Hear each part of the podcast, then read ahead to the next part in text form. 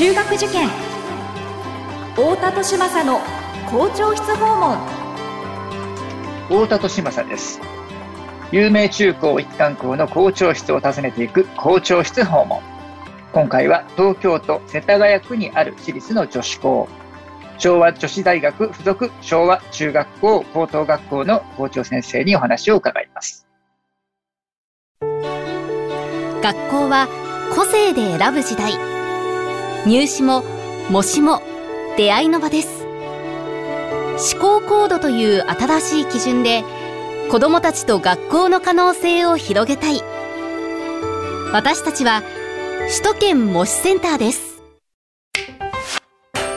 太田利政の校長室訪問。文化放送ポッドキャスト QR 太田利政の校長室訪問。それでは昭和女子大学附属昭和中学校高等学校の校長、真下美音子先生にお話を伺っていきましょう。真下先生、よろしくお願いします。よろしくお願いします。はい。えー、昭和女子中高って言いますと、学校の場所というのも、最寄りの駅で言うとどこになるんでしたっけ？田園都市線の三軒茶屋、うん、三軒茶屋から、はいまあ、歩いて7分。5、6分でしたかね。ね、そんなもんですよね。はい。はい、あの、大学と同じキャンパス。そうですね。大学、それから小学校、子ども園、うん、中高、うん、全部一つのキャンパス、全部一つのキャンパスになってるわけです、ね、なおかつ、ブリティッシュスクールイン東京も隣にあああ、なるほど、なるほど。じゃあ、いろんな幅広いお子さんたちが、はい、えー、そこに集って学んでいるという環境の中に、この中高もあると。はい。えー、この昭和女子中高では、えー、どういうことを大切に教育を行っているのかということから伺っていきたいなと思うんですけれども。はい。私は2年前に着任しました。うん、で、その、はい、その時に、まあ、えー、生徒が訪ねてきました。で、校長先生、あの、昭和ネクストっていう動きで6年間、私たちは、その、その先頭を走ってきましたと。で、今までの昭和中高は、あの、敷かれたレールの上をちゃんと歩あの走りなさいと。はみ出してはいけませんって教育だったのが、あの、自分でレールを敷いて自分で行きなさいという教育に変わりましたと。校長先生変わったので、そこのところを違う風になりますかって生徒が聞きに来ました。うん。あの、そういうふうにさせてもらえなくなっちゃうんですかって心配してきたんだと思います。はい。ということですね。はい、えー、全くそんなことありませんと。あの、どんどん、あの、自分たちが考えていいと思うこと、やりたいと思うこと、まあ、あの、心配だったら先生に相談しながら、どんどんやって、やってくださいと、チャレンジしてくださいっていうふうになりました。で、私は、あの、女の子たちがもっともっと自信持って、えっと、どんどんいろんなことに取り組むといいと思ってずっとこれまでも教員生活を送ってきました。はい。はい。で、まあ、あの、まあ、考えてみれば女子校っていうのは、うん、あの、言い切ってしまうとジェンダーフリーなんです。男性いないので、ね。ジェンダーフリーの環境ですから、えー、まあ、あの、やろうと思えばできないことはない。伸び伸びやって構わない環境なので、えー、学校が方向転換、もともと基本的な理念は変わらないんですけれども、生徒が自分たちで取り組んでいくことを大切にしようというふうに、7年前に方向転換、はい、で、あの、育ってきた人たちが今年の3月卒業していた。うん、ああ、そうですか。なるほど。え、その7年間、まあ、6年間ないし、7年間で、その先生からご覧になった学校の雰囲気っていうのはどういうふうに変わりました？あの、まあ、外から、外から見てるっていう方にお話を伺うと、昭和は硬くて硬くて仕方のない学校だと。ああ、そうですか。それ以前はってことですね。はい。あの、要するに、ねばならないとか、要するに失敗させないとか、うん、そういうふうにして先生方が子供たちを守りすぎていて、うん、まあ子供たちが自分で何か考えるってところまではいかないうちに卒業してしまうっていうふうに思われてたらしいんです。ああ、そうですか。うん、はい。ただ、あの、その7年前に、あの、えー、学校の方向を大転換して、もともとの教育理念、うんうん、学校設立の理念っていうのは、どこにあるのかって考えたときに、はいええまあ、理念につながっちゃうんですけれども、はい。あの、創設者が、あの、学校を作った時には、第一次世界大戦で荒廃した、こう、世の中を、うあん。の背負っていけるような女性を育てましょうと、うん。うんそういう理念で設立したそうですので、なるほど。まさに、あの、えっと、言葉にあるんですが、資料は、資料ある強き婦人と、うんうんあの、頑張れる人になりなさいっていうのが設立のもとはあ。なるほど。はいそ。れもなおかつ100年前に。ということですんそうですね。はい。はい。なるほど、なるほど。えっと、その、あの、7年、ちょっとあの、難しい質問になっちゃうかもしれないですけども、その、えー7年前に、そういう方針転換というか、まあ、それは、あの、本来で言えば、その、えー見学の精神に立ち返ろうということなのかもしれないですけども、でも、あの、そういう、あの、昭和ネクストという形で、えー方向転換を、まあ、明確に打ち出したわけじゃないですか。はいこれは何かきっかけとかですね、問題意識があってのことだったんですかね。もうまさにそれは坂東先生。ああ、なるほど。はい。安藤先生。はい。ちょっと、あの、私もインタビューさせていただいたことございますし、はい。あのよく存じ上げてはいるんですけども、どんな方なのかというのは、ちょっとリスナーの方、ご存じない方もいらっしゃるかもしれないので、ちょっとご紹介いただいてもいいですか？はい。あの、本当にあの、女の子たちがジェンダーギャップを乗り越えて、いろんなところで活躍しなさいってことをずーっとお仕事にしてらして、まあ、あの、行政にいらした時も、あの、男女共同参画にいらっしゃいましたし、あ、あの、今、昭和女子大学の方も改革されていて、えー大学、も大いに変わってきて、あの、ええ。チャレンジする学生たちがすごく増えている。うん。バンド先生の、なんていうかな、あの、呼びかけっていうか、あの、ええ。コールに応える学生がどんどん、はい。なるほど。い。バンド、マリッコス先生。マリコ先生。ね、そうですよね。はい。ああ、ものすごくね、パワフルな、明るい、そしてリーダーシップのある、はい。えー方が、まあ、ある意味、まあ、旗を振ってというか、きっかけを作り、その、えーコールに対してレスポンスするっていう生徒さんたちが増えてきて、はい。えー学校の雰囲気が変わっていったということなんでしょうかね。はい。まさに私が着任した時にうん。来た、あの、そのパイオニアですって言ってきた生徒が、もう本当にそれが、まあ、見本ですよね。ああ、そうですか。えーイメージした、えーような、えーたくましいお子さんたちが巣立っていったとはいいうことですね。ああ、そうでしたか。なるほど。あの、先ほどちょっとあの理念の話もですね、もともとの理念に立ち返ろうなんていうふうなお話もあったんですけども、えーこのまあ見学の精神であるとかですね、えーそういったその教育理念、えーというところですね、ちょっとそのあの歴史も振り返りながら、はいえーどうやってこの現在の、えー昭和女子ができてきたのかというお話も伺えればと思うんですが。はい。あの、学校が今年で、えっ、と、創立102年です。100年ですね。はい。102年ですので、まあ、うんあの、いつの時代かという第一次世界大戦で、まあ、世界が荒廃したって、はその、まあ、戦争でこう疲弊した社会を立ち直って、あの、新しい、まあ、平和な、こうう、文化と愛と平和とか、あの戦争のない平和な社会を作る。それが、うん。女性がそれを、あの、背負っていくんだってういうことで、うん。瞳縁吉先生っていう創立者が考えられて、あの、うん。設立した学校で、まあ、あの、その、開校の字のところに、えっと、目覚めたる女性として、正しき女性としてうん。資料ある力強き女性としてっていう言葉が述べられてるんです、最後に。はあ、なるほど。あの、本当に、あの、荒廃した時代を背負っていくのは、あの、女性だと。うんで、その女性に対して、あの、まあ、それを育てていく。で、はいあの、まあ、見学の精神がそれを考えて、世の光となろう。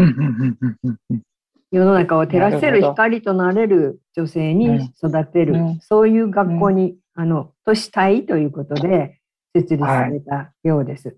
なるほどはい。この瞳縁吉先生っていうのはどういうバックグラウンドの先生だったんですか？えっとですね、あの、うん瞳透明さん、透明という別の名前を持ってらして、えっはと、詩人ですね。文学者です。文学。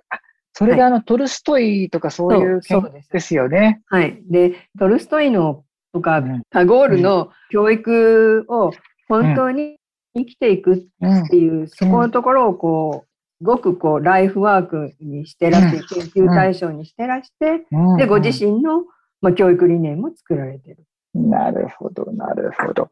あれですよね、この1920年代、第一次世界大戦が終わった後、はい、えー、の日本ですと、ちょうどあの、教育の大衆化も起こって、すごくそのたくさん学校が作られた時期ですよね。はい、ですから、ちょうどこの数年間っていうのは100周年なんですっていう学校がたくさんあるんですよね。はい、そう そうなんです。そうなんです。で、はい、あの、その時っていうのはでもちょうどその日本の経済もぐっとまた力をあのつけてる時期で、割とその実業家が作った学校なんかっていうのが多い印象があるんですけれども、でもその中において、この昭和女子さんというのは、この文学者が作った学校だというのは一つユニークな点ではありますよね。はい、そうですね。あの、うん、まあ、女子校、私前にいた学校もそうなんですけれども、えー、お裁縫学校って言って、女性が手に職をつけるっていうふうにしてできたところ。です。うん、でも、この昭和女子大のその瞳先生は、文学者として、はい、まあ、教養で、うん、まあ、世の中、教養を持った女性が世の中に戻っていくんだっていう、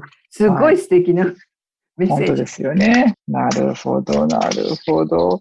そしてその、えっ、ー、と、もともと作られたのが女子高等学院として作られていて、はい、えー、これは、あれですね、あの、大学が先にあったわけじゃなくて、その、中等教育から始まってね、あの、高等女学校の、あの、範疇で始まっているということですよね。そうです。で、高等学校ができて、うん、えその後、まあ、中学校、と学校ができて、はいうん大学ができて、なるほど。子供園ができて、うん、初等部ができて、そういうそういった形で、えー、この中等教育の部分を今、まあ、中等教育というのは、えー、日本でいうところの中学校、高校と、えー、範疇の教育のところから始まって、えー、拡大してきたという、えー、そういう歴史がある学校だということですね。はい。はいではですね、まあ、そういったこのまあ文学者が作った学校ってなかなか私も、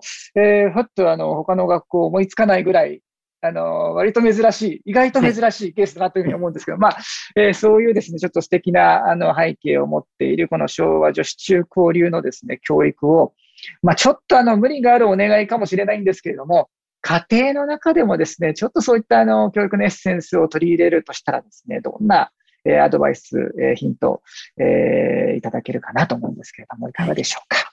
ご家庭ではお子さんを大切にしているのは当たり前なんだと思います。うんうん、でも、その大切にする仕方で、昭和中高はあの生徒たちのことを大切にして、あの、うん、何かっていうと、もう何しはいいところを見つけて褒めていきましょうと。で特に女の子ですから、はい、あの、できないことももちろんあるんだけれども、いいところをどんどん見つけて、こちらが見つけて褒めていきましょう。で、見つけるためには、よく見ていないといけない。見なければ褒められないんですよね。はい。で、子供たちはリップサービス見抜きますから。本当そうなんですよね。下心で褒めても、はい、だダメですから。はい。あの、要するにちゃんと見ていて、それでちゃんと理解してくれて褒めてくれてるっていうことが大切。で、昭和の教育は、昭和の先生たちには、教員たちはよく見て、で、いいところを見つけて 褒めましょうっていうことで、あの、教育活動をしてますので、ご家庭でも同じだと思います。で、特にね、思春期の女の子たちっていうのは、本当に鋭くてリップサービス見抜きますから、はい。はい。あの、ちゃんと見ててくれるっていうことが一番重要で、見た上で褒めてくれるっていうことが自信につながって、自信が一つ、二つ増えていくに従って、あの、たくましくなっていく。はい、なるほど。ですので、ご家庭で、あの、本当によく見見られて、お子さんのこと見られて、で、はい、いいところがあったら、すぐに褒めてあげる。本当ですね。はい。それだと思います。あありがとうございます。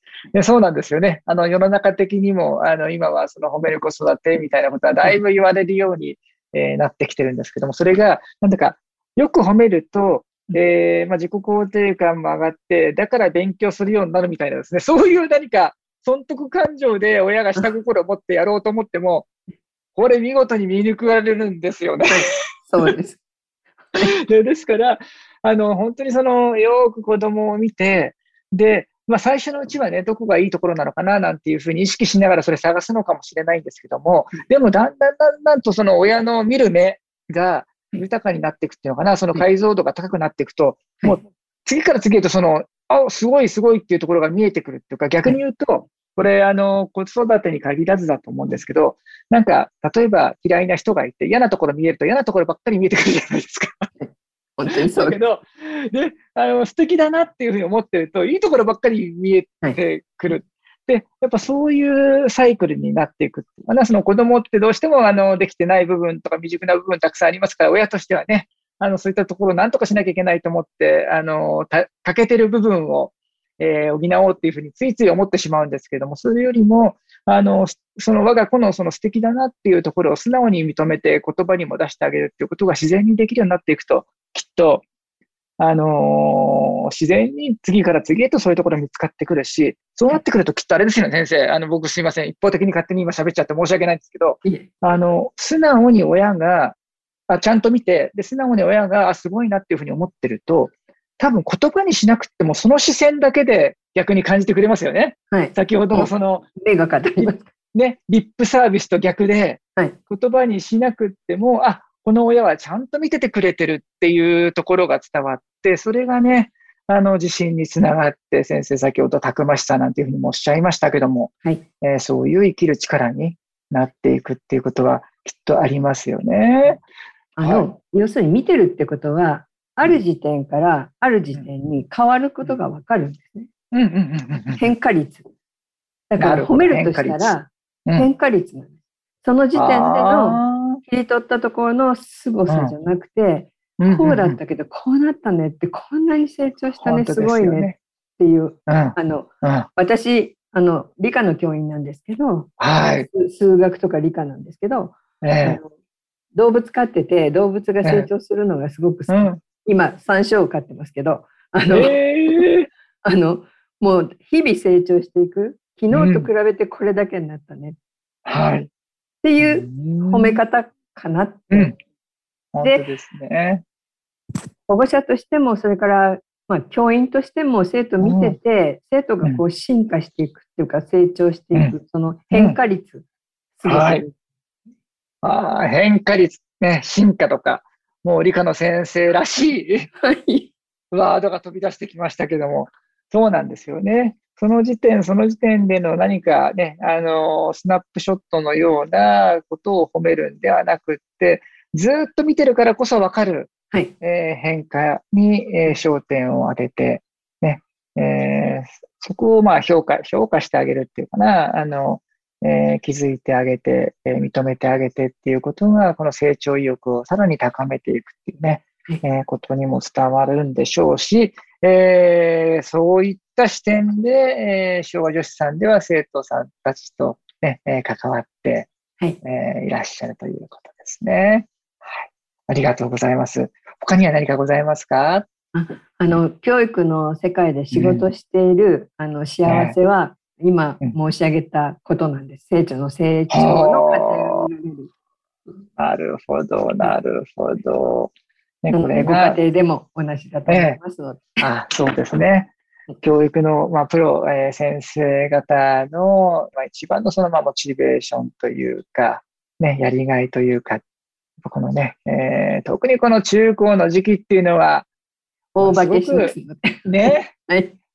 それを目の当たりにすることができるというのが、まあ、先生というお仕事の、醍醐味であるということだと思うんですが、もちろんそれはご家庭においても、ね、親御さんにとっての醍醐味でもあって、ね、ついつい、えー、親はその責任感ゆえに、えー、なんとかしなきゃこの子っていうね、ところに目が行きがちではあるんですけれども、いやいや、これだけ変わってるじゃないですかって、この変化率に着目して、ね、素直にそれをね、すごいなっていうふうに感動してあげてるっていうことが、えー、子供にとっても嬉しいし、やはりね、えー、親としての喜びでもあるということですかね。はい。校長室訪問。今回は昭和女子大学附属昭和中学校高等学校の校長、真下美音子先生にお話を伺いました。真下先生、ありがとうございました。ありがとうございました。